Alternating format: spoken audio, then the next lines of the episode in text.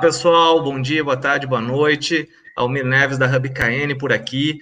E hoje a gente vai dar início a uma série de entrevistas muito bacanas aqui no RevOpsCast, o nosso podcast, videocast sobre geração de receita. Então, a gente vai estar conversando daqui para frente com pessoas que estão aí na linha de frente, né, da atividade comercial, da atividade de marketing, de manutenção, retenção de clientes, de aumento de receita. E hoje a gente vai conversar com uma pessoa muito bacana, a gente vai bater um papo aqui com o Renato, lá direto de B H, né, Renato? Exatamente, direto da Opa. Minas Gerais. Tem até uma montanha atrás aí já, com, daqui a pouco pegar um queijinho, né? Um café, um queijo, um pão de queijo, oh. né? Pãozinho de queijo, né? Renato aí é um querido amigo que está assumindo uma, uma posição nova aí, daqui a pouco ele conta um pouquinho pra gente. E semana passada eu estava conversando com o Renato sobre funil de vendas, né, Renato? E falei para ele, quando a gente conversou, ah, vamos bater um papo sobre o quê? Eu falei, cara, vamos falar sobre funil, né? Funil é o, é o segredo da venda, né? Renato, antes da gente começar a falar de funil em si, conta um pouquinho pra gente aí quem, quem é o Renato, o que, que você anda aprontando agora. Combinado. Primeiramente, obrigado aí pelo convite, Almir, e também fico bem feliz aí de, de poder colaborar aí com essa entrevista, para a gente bater esse papo em relação principalmente a vendas, que é algo que eu gosto bastante, já tem alguns anos, né, que a gente já está na estrada. Eu sou formado na área de T I, comecei a, a minha carreira na área comercial por volta de dois mil e sete, dois mil e oito, Passei por N projetos, já tive a minha própria startup também durante cinco anos, tive um, uma grande experiência em fintechs, é, montei dois times comerciais em, em fintechs, e após fintech fui trabalhar numa empresa de C R M de SaaS, tive um background bem interessante aí nessa área de SaaS, um ticket alto na área de vendas, e agora, recentemente, eu assumi o desafio aí como head de vendas da Log, uma plataforma aí também SaaS e focada aí no inteligência de dados aí para a área de comércio exterior. Opa, que bacana. Fazer de conta que eu não conheço muito a Logcomex, né? Mas eu tenho certeza que está chegando aí para agregar bastante ao time, né? É um time que vem crescendo aí. Quando a gente começou a Logcomex lá, eu lembro de contratar a primeira vendedora. Né, hoje acho que a equipe de vendas aí já está com quinze pessoas, mais que isso talvez, né, Renato? E uma das coisas que a gente sempre viu é a importância do funil. Funil de vendas, eu acho que ele é um, uma das principais ferramentas quando a gente fala em estratégia comercial, né? Conta para mim um pouquinho aqui para a gente, na realidade, qual que é a tua visão de funil, Renato? O, o, como que você entende o funil nesse, nesse dia a dia aí da, da atividade comercial? O funil, assim, é a base ali de uma área comercial, porque é um projeto que a gente dá um start e a partir dele a gente já tem aquela visão de um fluxo completo, né? Desde a da área de marketing, é, a jornada do cliente durante todo o processo de vendas até é, efetivamente o ganho. Então, é, realmente é muito importante é, entender bem o, o funil de vendas, desde a da área de marketing, quando você começa ali, você define o I C P, definir o I C P, como que eu vou atrair esse, esse lead, como que eu vou converter, como que eu vou relacionar com ele, até ele se tornar um M Q L, e do M Q L passar para a área de vendas. Então, assim, isso tem que estar muito bem claro para quem participa do time e desde a da, da concepção desse funil. É muito importante você ter essa, essa visão completa da jornada para que, na hora, no dia a dia, você saiba como lidar com cada etapa, né? Então, eu vejo como a base ali de um comercial é um funil bem estruturado e, obviamente, é o que eu sempre falo com as equipes, né? O funil ele não é algo que você escreve na pedra, olha, você fez o funil uma vez e não, nunca mais você mexe no funil. Tem ajustes, a operação começa a rodar, você enxerga que em tal ponto você não acertou, em tal ponto você vai ter que melhorar o processo. Então, faz parte do, do jogo ali, essa revisão constante do, do funil, né? E você comentou uma coisa muito legal. Eu identifico a pessoa ideal para eu falar, né? Eu faço uma atividade de marketing para atrair essa pessoa, né? Eu gero lá uma landing page, eu faço campanhas no, no Google, eu gero conteúdos, né? E essa pessoa, ela caminha numa jornada de marketing até o momento que ela está pronta para falar com vendas. Qual é o momento ideal do marketing passar o bastão ali? Quando que o M Q L vira aí um lead para vendas qualificar, né? Quais são os ajustes finos que você vê, assim, que faz a diferença, né, nessa relação marketing-vendas?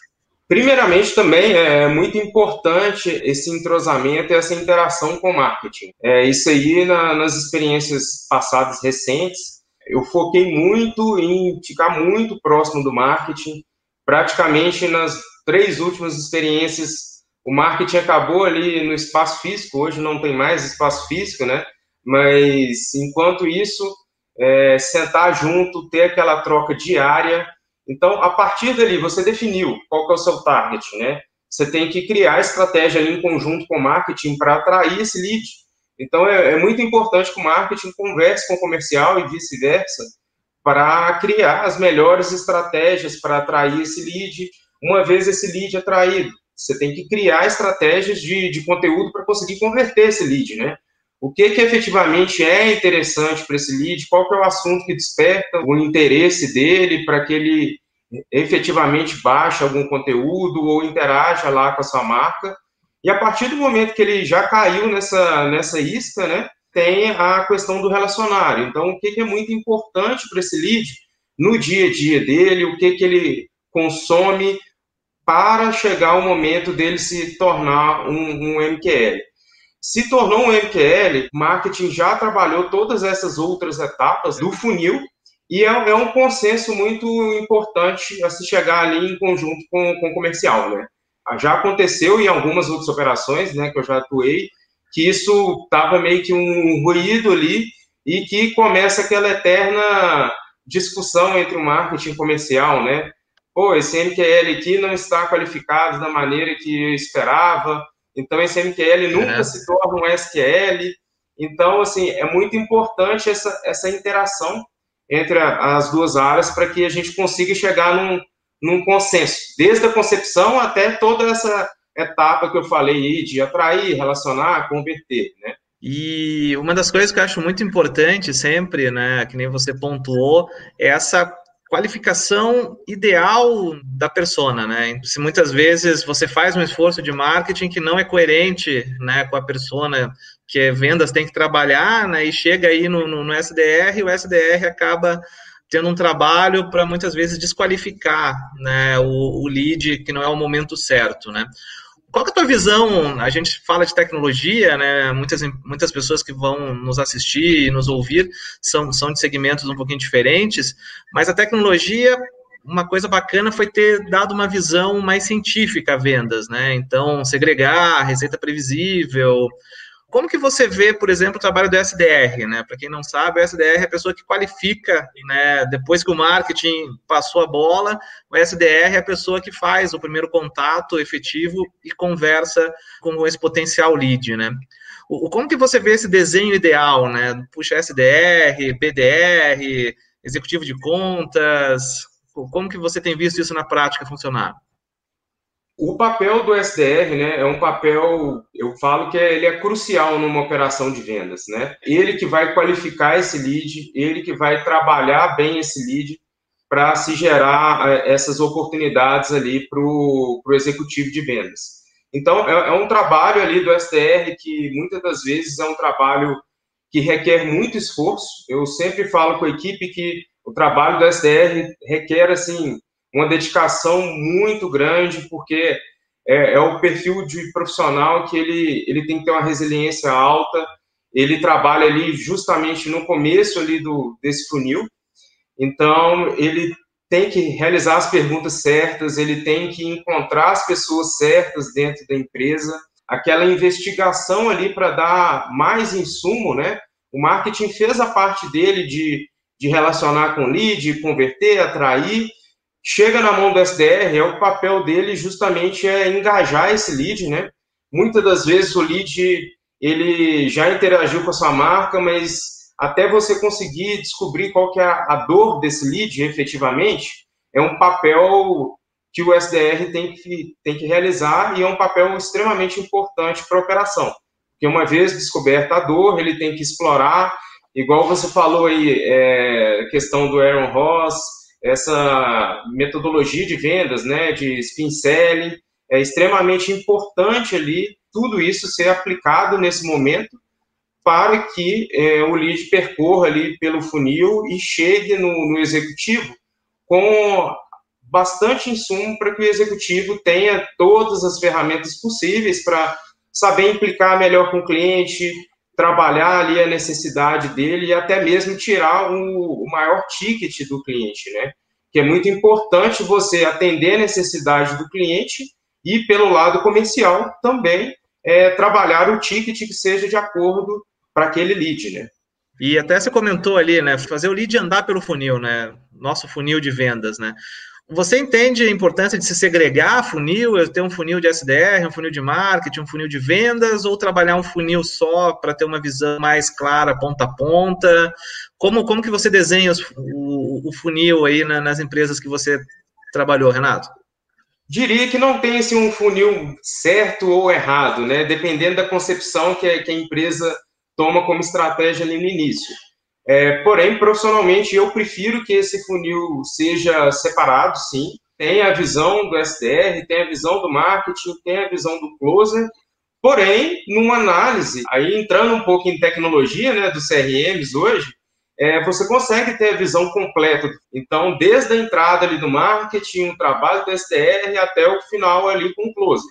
Então, no dia a dia, eu, eu gosto, sim, de, de trabalhar isso de forma separada, até para ter uma visão ali da, da, de cada equipe, para ter uma visão de esforço, métricas, conversões de cada equipe, porém também tem uma, tem uma visão geral, até para que a gente consiga um, um resultado efetivo ali daquela estratégia que foi adotada, né? A estratégia não é só do comercial ou do marketing, é uma estratégia que ela é da empresa como um todo, então por isso que é importante [S2] Sim. [S1] Ter essa visão geral.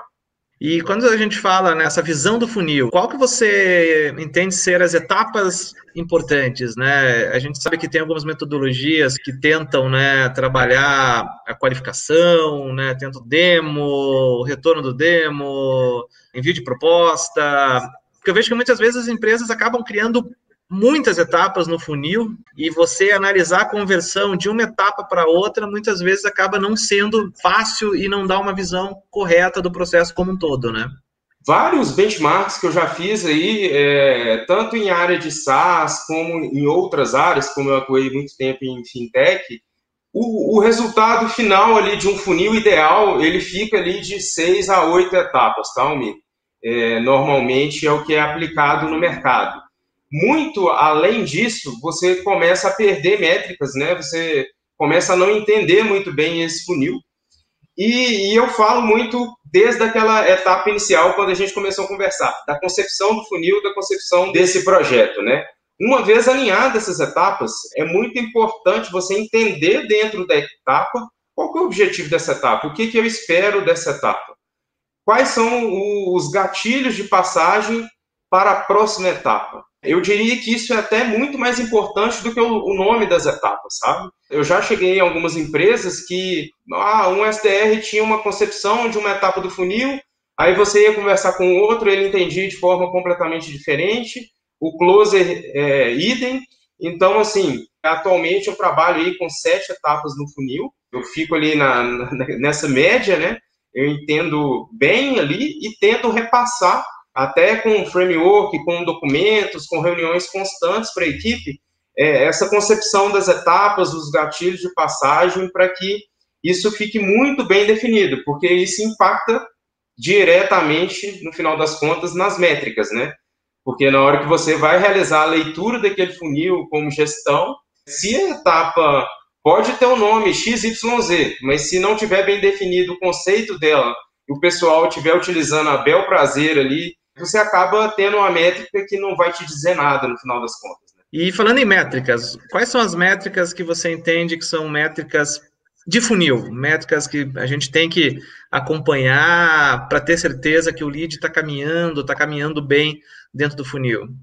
Bom, uma métrica extremamente relevante aí de funil de vendas, eu diria que o ciclo de vendas, ele é extremamente importante, porque você tem que entender esse seu ciclo de vendas, você tem que entender, trazendo o histórico, né, e o que tem acontecido na operação, sempre comparar esse ciclo de vendas para que você entenda se você consegue encurtar esse ciclo de vendas, se ele está um ciclo de vendas ideal, se você tem que reforçar mais lá, lá atrás, o funil lá no marketing, para que o lead já chegue com mais educado, ou se você está perdendo muito tempo educando eh, esse funil, o lead que está ali percorrendo por esse funil, é uma métrica extremamente relevante, até para realização de forecast e outras questões aí do comercial. Outra métrica extremamente importante é aquele tempo de estagnação também do lead dentro do funil, né? É, muitas das vezes, é, o S D R e o closer, a gente brinca é, internamente, né? Tem aqueles da equipe, né? Toda empresa tem um que a gente fala, ah, é um moedor de lead, né? Então, tem gente que, cara, dá vazão muito rápida no lead. Nem sempre é o ideal, mas nem sempre também deixar o lead muito tempo parado ali naquele, naquela etapa do funil também é o ideal. Então, é, é muito importante ter, além desses gatilhos de passagem do funil, também ter esses gatilhos também de estagnação, é, para que a equipe entenda isso, entenda a questão do, do ciclo de vendas. Então, eu diria que são métricas aí extremamente relevantes de se verificar sempre no, no funil. Tem outras, obviamente, é, o ticket médio ali que tem se evoluído dentro do funil. Então, tem várias outras métricas aí que a gente analisa no dia a dia, né? Verdade. Acho que uma das coisas que você pontuou ali, que, que é crucial, é isso, né? Você entender a dinâmica de cada etapa, né? Porque muitas vezes você está ali fazendo um esforço comercial muito alto numa determinada etapa, você está investindo e o, o lead não está caminhando, né? Então, também acho que tem que deixar muito claro isso, né? Esse lead fica aqui no máximo X dias, ou para vendas mais complexas, talvez, até meses, mas acho que é crucial realmente isso, né? Daqui para frente, a gente muda ele, volta ele, né? Ou tira ele do funil e coloca como uma oportunidade que precisa ser melhor, fomentada, né? Então, acho que são, são itens que impactam muito a dinâmica do, do funil, né, Renato? Exatamente. E, mais uma vez, né, atrelado à tecnologia, que a gente tem que utilizar ao nosso favor. Muitas das vezes, eu, eu comento muito com o pessoal de inteligência comercial, com os Sales Ops, que a gente tem que colocar o C R M para trabalhar para a gente, né, naquela parte operacional. Então, uma Sim. vez bem configurado o, o C R M, a gente entra naquela famosa automação e também no fluxo de cadência, né? Porque aí você consegue trabalhar bem seu funil e colocar a tecnologia a seu favor. Uma vez definido ali, olha, o lead estagnado X dias, ele, dependendo da etapa que ele tiver, ele vai entrar no fluxo de cadência X. Ó, se ele tiver na etapa Y, ele entra num outro fluxo de cadência. Por quê? É, a partir daí, você continua trabalhando o seu funil, mas entra num outro ponto também, de score lead e tal. Tem, assim, tem uma, uma série de fatores aí que são, são importantes e que a gente consegue dar vazão nisso e trabalhar muito bem, utilizando a tecnologia a nosso favor, né? Sim, com, com certeza. Acho que quando a gente fala em C R M, boa parte dos C R Ms, acho que mais avançados do mercado hoje, já tem essa visão de funil, né? Eu acho que a gente tem, sei lá, Pipe Drive, que nasceu sendo um funilzão gigante, né? E toda a arquitetura dele é a partir do funil, né? A gente tem o Hubspot, que, que a gente gosta muito, que eu sei que você também é fã, assim como, como a gente, que trabalha o C R M e daí os deals entram como uma visão de funil, né? Eu acho que o importante é sempre você olhar essa dinâmica que nem você pontuou, né? A gente sempre quer fechar negócios mais rápidos, né? E o entendimento do funil nos ajuda a ser mais efetivos nessa agilidade, né, Renato? Exatamente. É, o, o HubSpot, realmente, eu sou um fã do HubSpot. Nas minhas duas últimas operações que eu toquei, eu implementei o HubSpot, que é, um, é uma ferramenta realmente fantástico, ele te dá uma, uma série de possibilidades ali de automação, relatórios, então ele realmente ele é bem completo. E é isso que você falou, é utilizar a tecnologia ao nosso favor, entender bem as etapas. Tem um ponto relevante, Almir, padronizar essas atividades do funil para que todo mundo tenha o mesmo entendimento também dessas atividades. Um outro ponto que eu sempre falo com a equipe, né? É muito importante a gente ganhar, ter o ganho, fechar os clientes, mas também é extremamente relevante que a gente entenda os motivos de perda, né? Isso também tem que estar muito claro para a equipe, porque isso também impacta numa outra automação, né? A partir de cada motivo de perda, atrelado com a estratégia de marketing, você cria uma automação para esses motivos de perda. Então, assim, é, hoje em dia, é, venda realmente é uma, é uma ciência, é, muito, é muita análise, né? Então, é, é extremamente importante você estar ligado a todos esses pontos aí de uma operação de vendas. Uma vez a gente estava abordando um cliente aqui, eu gostei muito do questionamento que ele fez, que você, quando tem um determinado perfil de venda, né, talvez não a tecnologia, que você está conquistando um cliente novo, ou você está num cliente de recorrência, que sempre compra X quantidades por mês, né? Como que você vê o funil na recorrência, assim, né? Você entende como possível a gente usar essa visão de funil também para clientes recorrentes? Me conta pra gente, assim, essa visão de funil não só para novos clientes, porque às vezes as pessoas têm essa percepção. Ah, funil é só para novo cliente, né? Mas não é bem assim. É, exatamente. A gente tem até trabalhado internamente e nas minhas últimas experiências também, consegui a, atrelar o funil de vendas e continuar a vida desse cliente internamente, né? Dependendo da, das estruturas da empresa, você tem uma equipe de C S, você tem o C X, você tem os C S Ms, e esse cliente continua. Ele tem uma série de demandas do dia a dia dele. Normalmente, o cliente ele não compra tro- todos os produtos ali na entrada, ele identifica, a vendas identifica uma dor. Aí, a partir da interação desse cliente com a empresa, esse cliente ele começa a entender como que essa empresa ou essa solução, ou a plataforma, vai conseguir ajudá-lo mais no, no dia a dia, né? Então, a partir daí, é muito importante que esse relacionamento também e que esse funil esteja muito bem nutrido.